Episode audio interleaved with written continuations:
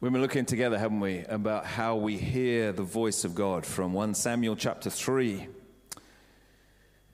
Hands up if you heard God speaking to you this last week.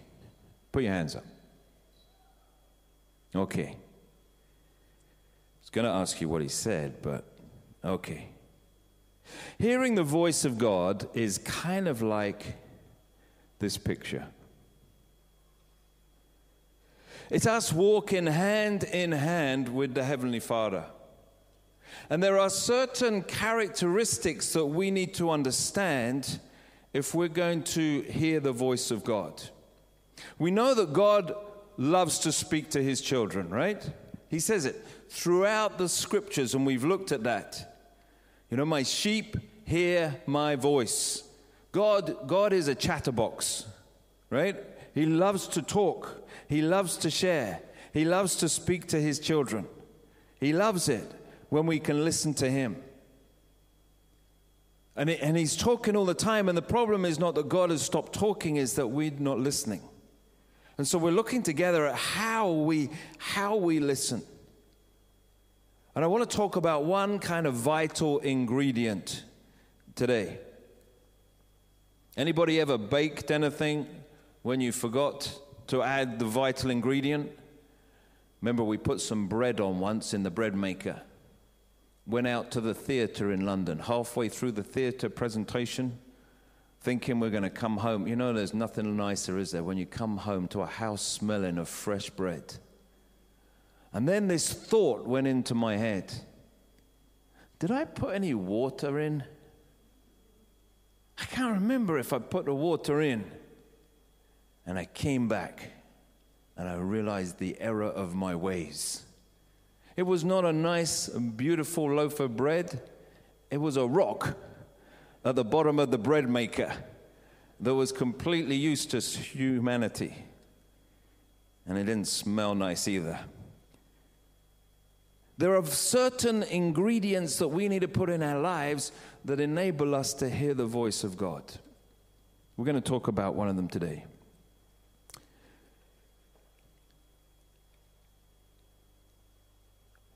Let me read to you from God's word and see if you can guess what I'm going to talk about. John fourteen fifteen says, if you love me, you will keep my commands. Acts five twenty-nine says, but Peter and the apostles answered, we must obey God rather than men. First John five four says, for this is the love of God, that we keep his commandments, and his commandments are not burdensome.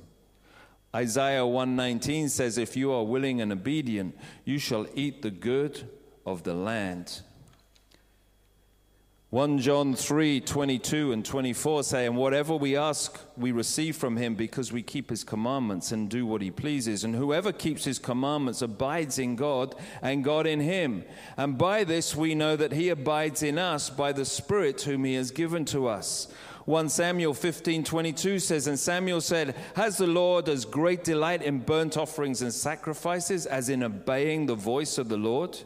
Behold, to obey is better than sacrifice, and to listen than that of the fat of rams.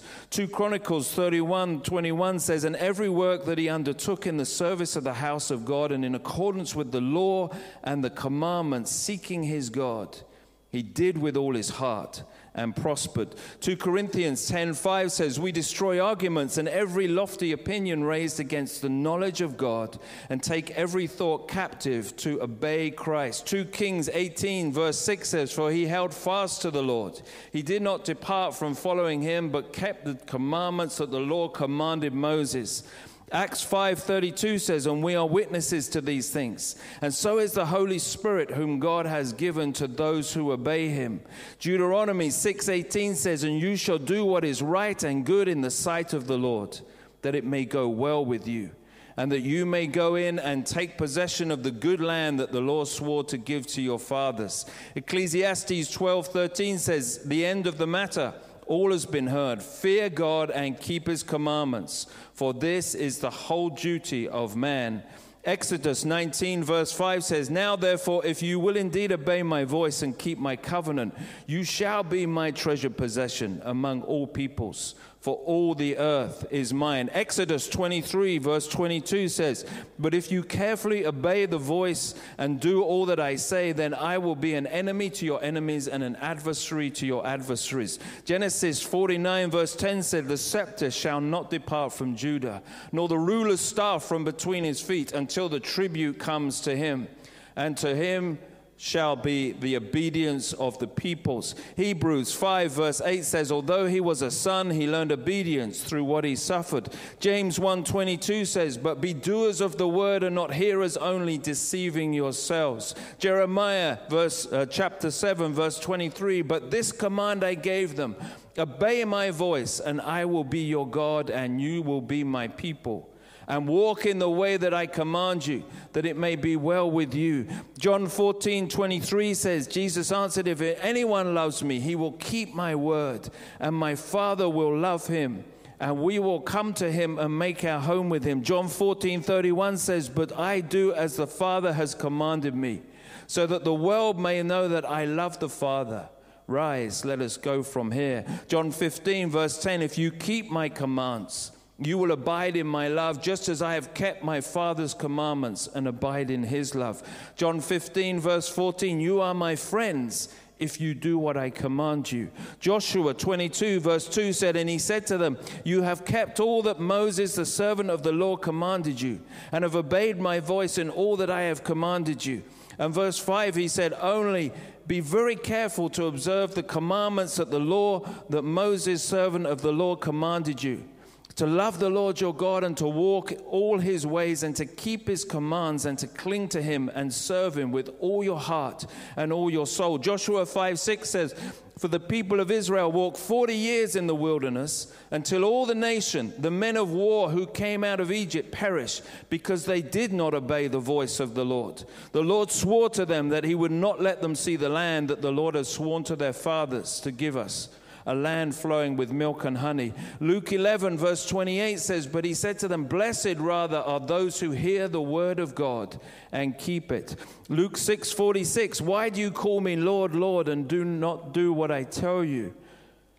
Matthew seven twenty-one, "Not everyone who says to me, Lord, Lord, will enter the kingdom of heaven, but the one who does the will of my Father who is in heaven." Psalm one hundred twelve verse one, "Praise the Lord, blessed is the man who fears the Lord, who greatly delights in his commandments." Psalm one nineteen verse one twelve, "I incline my heart to perform your statutes forever to the end." Psalm one forty-three verse ten, "Teach me to do your will, for you are my God. Let your good spirit lead me on level ground." Romans six sixteen, "Do you not know that if you present yourselves to anyone as obedient slaves, you are slaves of the one to whom you obey, either of sin, which leads to death, or of obedience, which leads to righteousness?" Luke twenty-two, verse forty-two, "Father, if you are willing, remove this cup from me. Nevertheless, not my will, but yours be done." You get the gist? What a mess. What's he saying? Obedience. The word obey occurs one hundred seventy times. You can be thankful I didn't give you them all. It'll be a long morning. one hundred seventy times from Genesis through to Revelation. I just gave you a few. But it's God keeps talking about it because it is vital. It is essential in our journey with him. Obedience is a massive, massive deal to God and therefore to us. If you want to hear the voice of God, you have to be obedient to him. No ifs, no buts, no choice. It's what he says over and over and over again. We've been looking at some of the ways God speaks to us. He doesn't just speak in one way. He speaks in so many different ways. And we said that these are some of the ways that he speaks to us. And, and we said that if we want to hear his voice, we not only need to recognize that he speaks in many ways, but we need to position ourselves to be where he is. We need to listen because we're right next to him, which means we need relationship. Nicodemus came to him and Jesus said, you know what? If you really want to understand, if you really want to hear the voice of God, you've got to be born again. And he goes, how does that work? You can't be born again. You can't, you can't physically be born again. And he's like, you're supposed to be a spiritual leader and you don't understand anything spiritual. You've got to be born, yes, of the of flesh, but born also of the Spirit. Otherwise, you won't hear. You've got to be born again, he said. And then you need to be still. You've got to... You've got to get into positions where you can hear. And last time in our all-age service, we said, you know, we need to come and hear God's voice from Scripture with that eagerness. And we need to position ourselves, in a sense, in a place where we can hear above all the noises and all the different voices that are going on in life. And we ask when we read the Scriptures, which is one of the main ways that God speaks to us, ask the Holy Spirit, the author of God's Word, to speak into our lives. Do you remember last week I said, how many times a week do you need to read the Scriptures for it to make an impact? Four. So if the only time you ever read the Scripture is when I read it to you on a Sunday, it's going to have zero impact. You're not going to hear the voice of God, are you? Because if he speaks through his word as he does, if you're reading it every day, you've got way more chance to listen to it and hear it. Imagine if, if in my relationship with my wife, Inika, if the only time we ever spoke was one hour on a Sunday morning. What kind of relationship would you have? Don't say happy either, right? Like, no. No, you, you wouldn't grow, would you? We'd be like still dating. We wouldn't even really know each other. And the pressure that you'd put on that hour would be like intense, wouldn't it? No, you chat all the time, you listen all the time, you talk all the time, and morning, afternoon, and evening. We're just constantly. And it's the same with God. Obedience is a massive deal to God. We're going to look at what it really means. But first, let's read again from First Samuel three. Let's remind ourselves of the story of Samuel that we've been basing this whole series on. The boy Samuel ministered before the Lord under Eli. In those days, the word of the Lord was rare. There were not many visions. One night, Eli, Eli, whose eyes were becoming so weak that he could barely see, was lying down in his usual place. When it says his eyes were so weak, he's talking spiritually as well as physically, right? That, that he just said, it's not, not many visions. His, his spiritual eyes are weak as well as his physical eyes. The lamp of, the God, of God had not yet gone out, and Samuel was lying down in the house of the Lord where the ark was, ark of God was. Then the Lord called Samuel. Samuel answered, here I am. And he ran to Eli and said, here I am, you called me. But Eli said, I didn't call you. Go back and lie down. So he went and lay down. Again, the Lord called Samuel, and Samuel got up and went to Eli and said, here I am, you called me. My son, Eli said, I didn't call. Go back and lie down. Stop waking me up in the middle of the night. I'm ad-libbing now. Now Samuel did not na- yet know the Lord. The word of the Lord had not yet been revealed to him. He didn't recognize God's verse, voice. A third time the Lord called Samuel. And Samuel got up and went to Eli and said, here I am, you called me. And then Eli realized that the Lord was calling the boy. So Eli told Samuel, go and lie down, and if he calls you, say, Lord, speak, Lord, for your servant is listening. So Samuel went and lay down in his place. And when the when the voice came, what did Samuel say? Watch carefully. The Lord came and stood there calling as at other times, Samuel, Samuel. Then Samuel said, speak, for your servant is listening. What did he not say? Lord.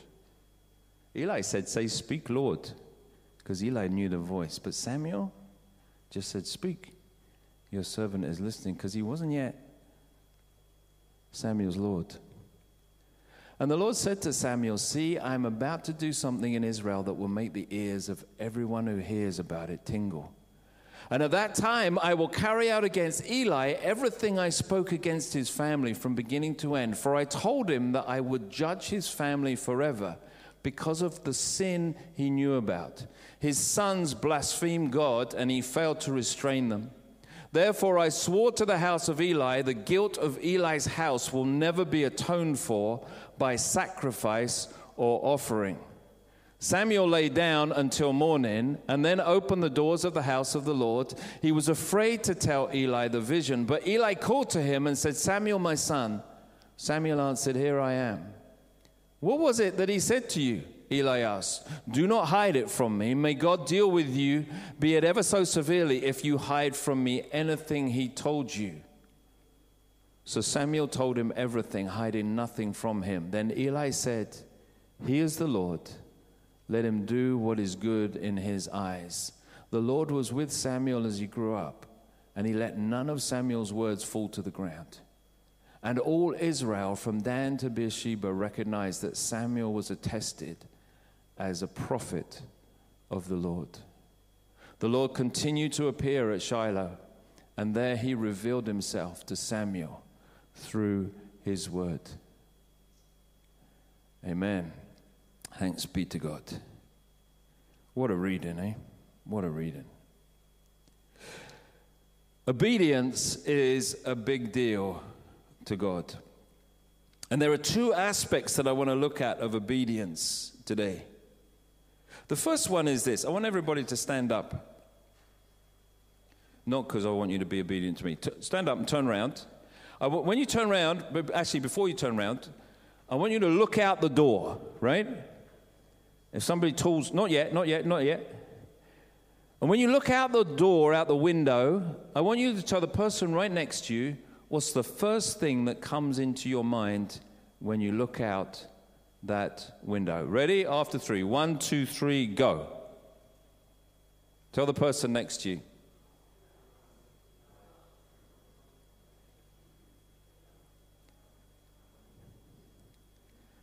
Okay, you done that? Please sit down. Thank you for being so obedient. Let me ask you a question. What did I put on the screen while you were looking out the door?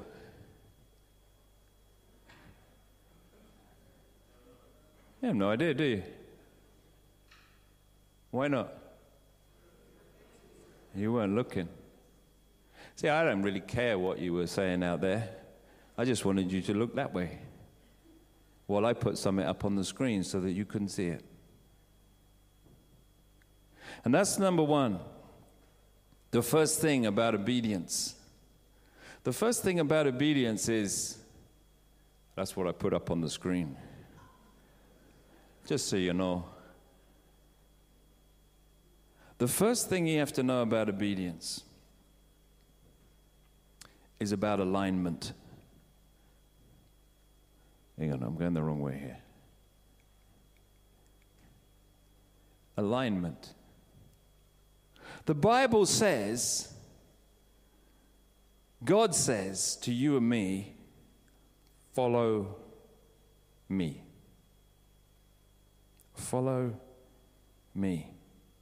Which means that God is in control, God is leading, God is the one that we are to follow. But so many of us lead our lives where we say, God, you follow me.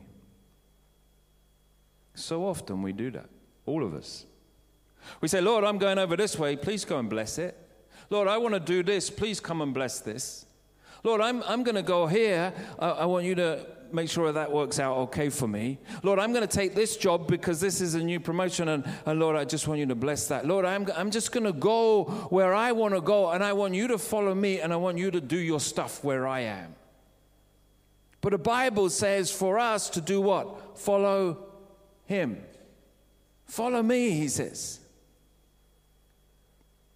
It's like, you know, a granddaughter. Granddad, come, come, come. Right, I, I don't have no choice. Do you know what she does if I go no? She goes, wah! Right, and starts flopping on the floor, making a big scene because she knows that she'll embarrass me into following her. You know, took her to the park. You know, Granddad, come on the slide. No, I don't want to go on the slide. I want to sit here on the bench, check, check the football scores. No. Go, go, right? Otherwise, hey, Granddad, no. Granddad, it's time to go. No, I don't want to go. Meh, right? You have to follow her because she's in control. She's two. She knows it, right? Your parents have to weed her off of that later in life. But we, the problem is we learn that early and we, we come to God in the same attitude. So often all of us do. Where we say, God, you follow me, you bless me, Lord, you... I'll, I'll go someone away, but I want you to come into my life and do what I want you to do in the way I want you to do it. When I want to pray my kind of prayer, Lord, I want you to answer that in the affirmative because that's what I want. Instead of going, Lord, I am following you. Who's the leader here, do you think? Kids not too, right? It's the dad, right? The dad, let's go for a walk. And so you lead. And the problem is, you see, if we are in control, then we are doing what you were doing, looking out a window. We're going where, where we want to go, what, what we're thinking of doing instead of looking in the direction that God is calling us to look. We get sidetracked so easily. John's Gospel, John chapter ten. I tell you the truth, the man who does not enter the sheep pen by the gate, but climbs in by some other way is a thief and a robber. The man who enters by the gate is the shepherd of the sheep. The watchman opens the gate for him, and the sheep listen to his voice. He calls his own sheep by name, and what does he do? He leads them out. When he has brought out all his own, he goes on ahead of them, and his sheep follow him, because they know his voice. But they will never follow a stranger. In fact, they will run away because they do not recognize the stranger's voice. God needs to be fully and solely in control of every aspect of your life if you want to hear his voice. Think about Samuel. Samuel ministered in the house of the Lord under Eli. Eli taught him, so he's like his own son, what to do, how to do it, when to do it, what he was supposed to do. He was there, he was, his job was to look after the lantern, right? In, in the Old Testament it said like the in the court, in the in the inner sanctuary there was a light that was to be kept alight all night long. And so Samuel's job was to lay there next to the light, pour oil onto it if it started to go out. Make sure it stays alight from, from dusk until dawn. And then it says later on that his next job was in the morning to open the doors of the sanctuary to let the people come in again. He was the doorkeeper. He had the keys. He opened it in the morning and let people come to worship and so on. That was his job. So he learned what to do in God's presence. He learned how to be obedient to what God had asked them to do. And Samuel learned that obedience in his life. Let me ask you today, how aligned are you to God? You know how you get aligned? His word. You read his word. That's why if you're only reading it once a week, you're not going to be aligned to God. It's just not going to happen. If all you do is come here on a Sunday and, and listen to me, you're not really going to get aligned to God's word. You need to be reading it and seeking to understand it. As we said last time, you need to read it and say, Lord, I'm reading it with an attitude that says, Lord, I'm going to read this, but read it and show me how I'm going to, how you want me to align my life to what it says in your word, because your word is the truth. Not, not to look at the scriptures and get them to align to what I like to do, but to align my life to what you have told me you want me to do to be obedient to you. No, we need to understand the scriptures to do that. We need to ponder the scriptures and make sure and look at it in its totality and so on, but But the scriptures are there for us to do that. And so as we read it over and over and over again, you know what happens? The more you read, that's why four times a week is so important. The more you read, the more the Spirit has access to align your life to what it says in the Word. He will show things in your life that are not correctly aligned to Him, where you're looking out the window and He's showing you something on the screen. And he says, I don't want you to look that way. I want you to look this way. I want, this is where I want your focus to be. He says, I, I, this is where I want you to align. This is how I want you to do it. Be obedient. We, we, we sing about the lordship of God, right? That means he rules over everything, over all the earth. You reign on high. Lord, reign in me. Lead me. Be in control. Be the one that's pulling the shots, that's, that's telling me what to do. Do you know why we need to do that? Because prayer, when we pray, is not about us, it's about him. God has in heaven everything that you need, that he sets aside for you to do everything in your life, the abundance of what he wants you to do, and he sets it aside. Prayer is the means by which you call that down and make it a reality. What he doesn't do is set aside everything you want or I want. He sets aside everything that he has planned. I know the plans I have for you, declares the Lord. And I'm going to set aside everything that you need in your life to fulfill all those plans. He'll never tell you to do something where he hasn't set aside the equipment that you need to do it with. God doesn't never sets you up for failure. So he says, I'm going to set it aside, but prayer is the mechanism by where you pull that down and make it a reality in the world around us. So when, when somebody comes, when you pray for someone, first thing you do is say, Lord, what do you want me to pray for? What's, what's your will in this? I'm following you. When, when you pray for, you know, the future, anything. Anything you do in your life, you, you pray. Over Christmas, I booked a holiday this year. Before I book it, I get on my knees and I say, Lord, where do you want me to book it? Where do you want me to go? Where do you want me to? T- where, where are we supposed to go this year for our holiday? Because my holiday is not my holiday. It's his holiday. He knows where he wants us to go. He knows what he wants to say to us. He knows what he wants us to see. Maybe the people we're supposed to meet. He knows everything.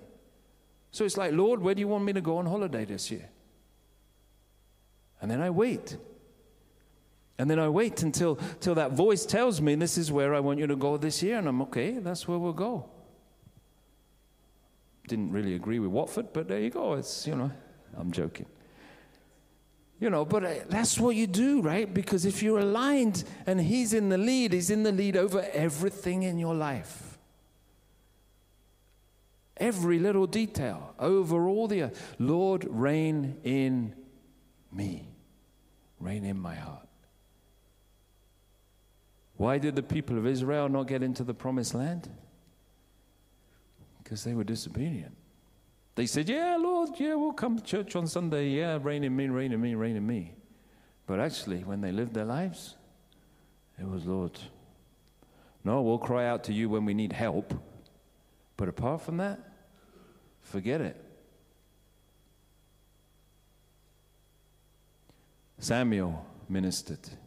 That's the first thing. He was obedient in his lifestyle to what God had for him. But the second thing is this. He was obedient in discipleship. But he was also obedient when God spoke. Now, when God spoke, he starts off by saying this to Samuel, doesn't he? See, I'm about to do something in Israel that will make the ears of everyone who hears about it tingle. Whoo, that's good. That's good. Come on, Lord. Bring it on. Bring it on. That's good. I'm, I'm all for that. Lord, you know, if God showed up here and said, David, I'm going to do something in Trinity that's going to make air, the whole of Harrow's ears start to tingle, I'll be, oh, bring it on, God. Bring it on. That's awesome, right? Everybody talking about Trinity.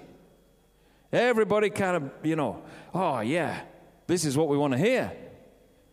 But then he carries on and explains what the tingling is. And it goes south really quickly, doesn't it?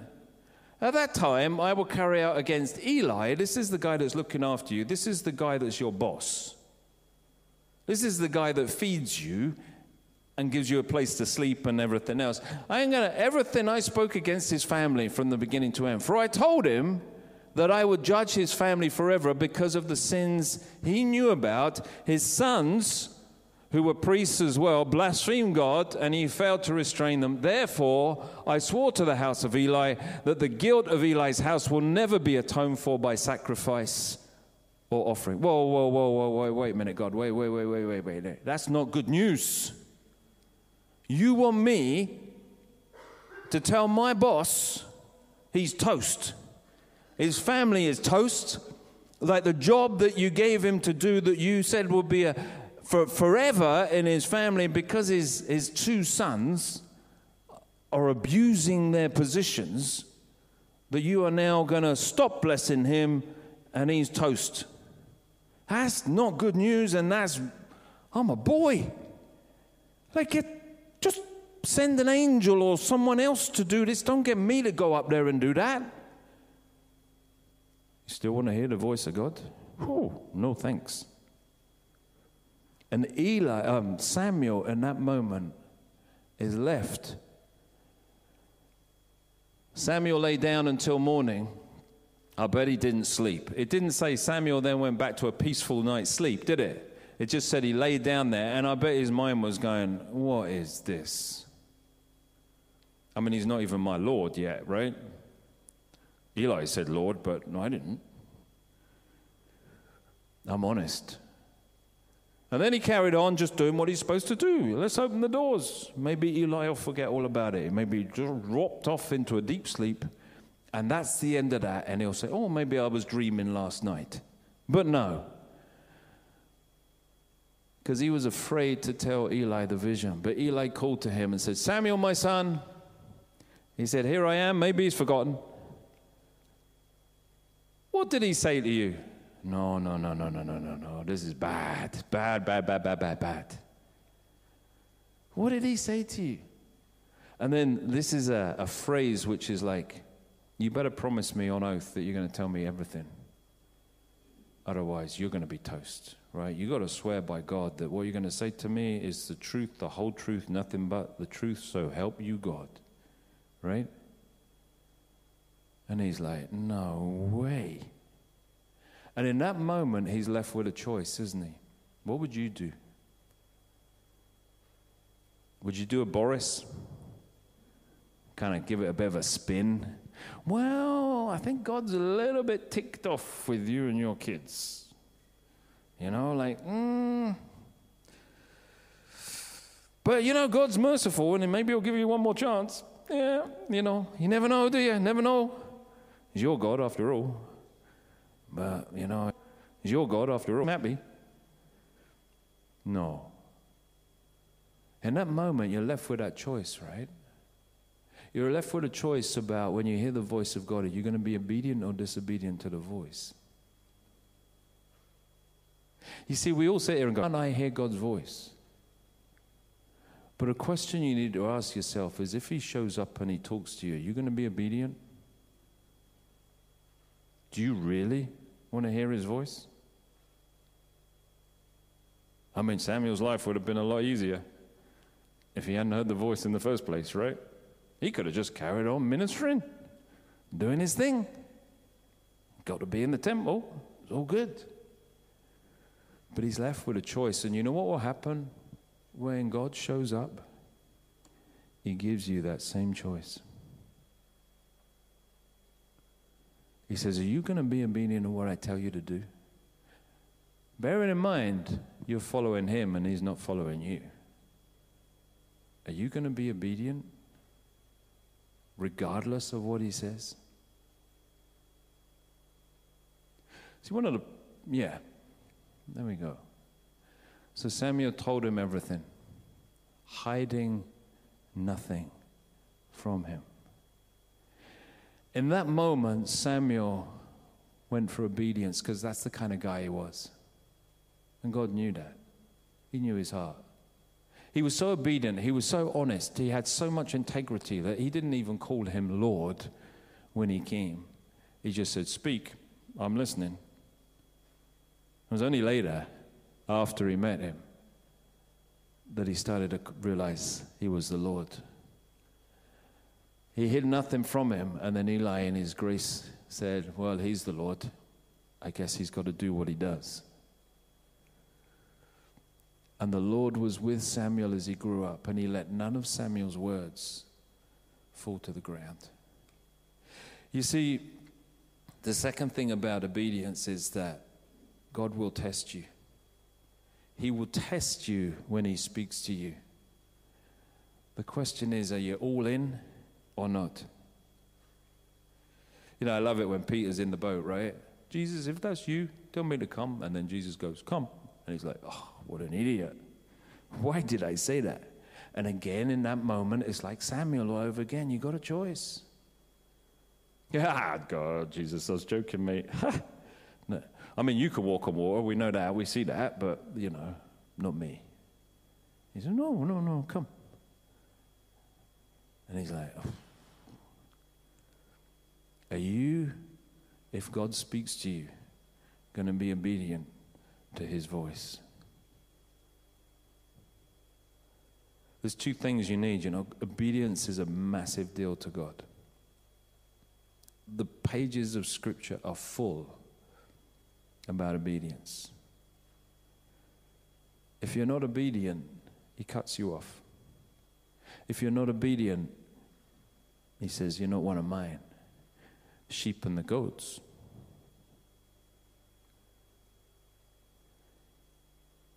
It's about following him with all of our lives.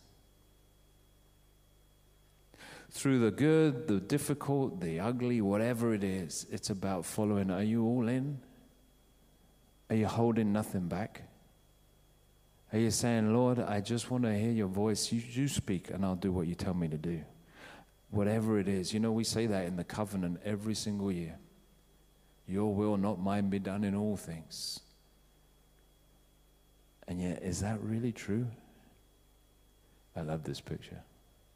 You know why he wants us to be obedient?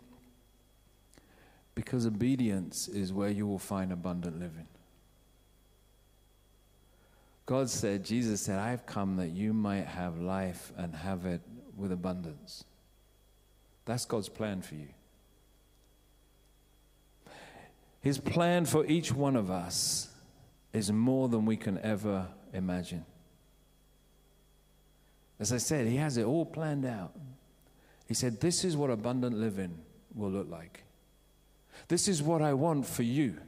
I want every single prayer that you pray to be answered in the affirmative, because you're praying my prayers, my will, in the name of Jesus. I want all your words to be fulfilled, because none of your words will fall to the ground and be wasted.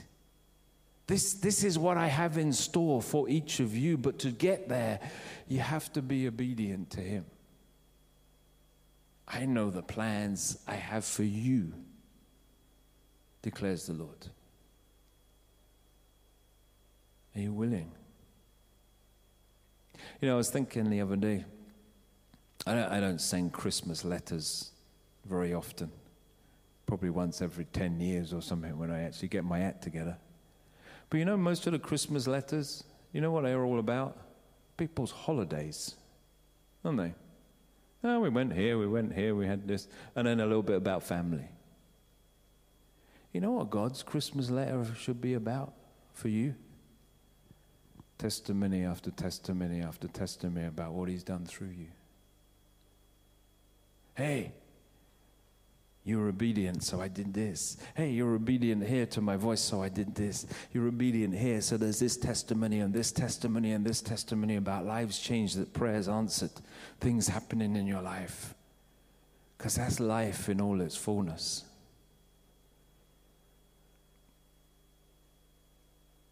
I think when we go to heaven, I don't know. But when we stand before God, I think he'll show us what could have been. You know that? I think we'll stand there and he'll say, David, this was the abundant life that I had laid out for you. If only you would have obeyed me, followed me, said yes when I said do this. These were all the things that you never called down into being because you never looked to me and asked for them. You would rather struggle on your own rather than use the resources I had set aside for you. These are all the things that could have been. All the blessings that I could have poured not just into you but through you into so many other people if only you'd have said yes. That's why we'll be like everybody who stands before God. We just shut our mouths, fall on our face and go, I got nothing to say. Nothing. But God says, don't do that. Don't live like that. Instead, live in the abundance by following him and saying yes when he speaks. Firstly, be obedient. Align your life to everything God wants for you. Everything he said in the pages of Scripture, align your life to it. Not my will, but yours be done. And then secondly, when he speaks, because he will, say yes, even if it's tough, because out of that will come unbelievable blessing. Can you play? Sorry, just, uh, just something quiet. Thank you. Let's just close your eyes today.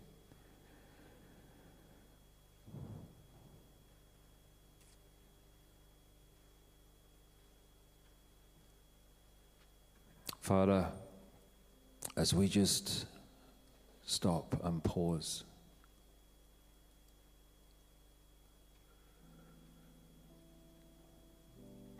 I know there are people here that you're calling back towards yourself. Lord, they've gone astray a little bit. They stopped listening to you and they started listening to themselves more.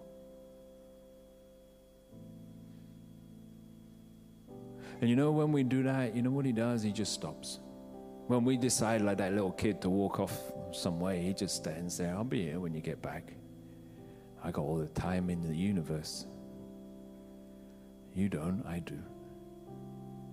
So he just waits. And some here today need to return round and go back. And God is saying to you, he says, as you eat the bread, as you drink the cup today, one, know that you're forgiven, because we all make these detours where we go in charge instead of him.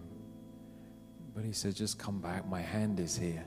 The Father's hand is there waiting for you to grab hold of it again, so he can lead you on the journey he prepared for you, not the one that you are trying to travel down or trying to pull him along.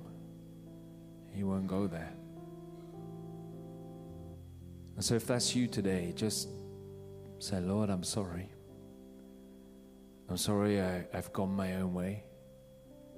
Lord, I'm sorry that I'm making my own decisions instead of your decisions in, in the small things and the big things in life. Lord, I'm sorry.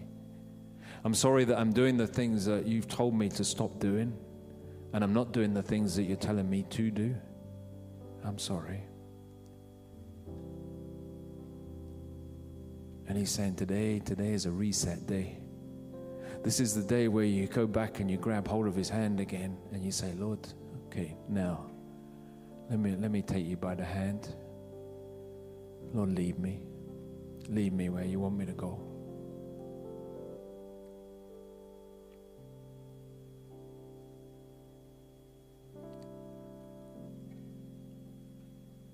And maybe there's someone here that's never, never said, Lord. Never come to that point. You, you've been in church your whole life, but you can be in the sanctuary your whole life. You can do the things in the, the house of God your whole life, but if you never if you never respond to him, he goes, it's, it's, it's pointless. There'll be so many people that have been to church their whole lives that God says, I don't know who you are, because there's no intimacy, there's no relationship, there's no obedience. There's no real fruit. There's busyness. But he says, I, I cut off every branch that doesn't bear any fruit. It's the ones that are bearing fruit, however small. I'm going to prune them and help them to grow because they're journeying with me. If that's you, just say, Lord, let me leap into your arms today. I want to follow you. I did that when I was a teenager. Lord, if you're there, catch me. But I'm not going to mess around any longer. I'm not going to just play church. That's pointless. If you're really there, take me by the hand and lead me. And break my stubbornness within me and make me obedient to you. Because I want life in all its fullness. And sometimes, maybe some of you today, you're just going through and you, you're, you're following God and, and it's hard. Lord, that's why we're here, to bear one another's burdens, to encourage one another. Cast all your cares on him. Let him carry your load today.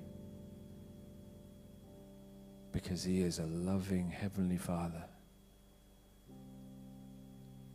who wants to support and encourage and lift the load off of you so that fullness of life can flow into you. Give it to him today. Lord, we thank you. We thank you and we praise you.